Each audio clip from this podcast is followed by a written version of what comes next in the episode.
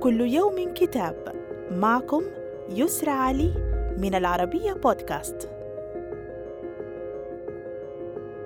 كتابنا اليوم رقيم الحبر. شعراء يتحدثون عن الطفولة والحب والمنفى. للشاعر علي العامري.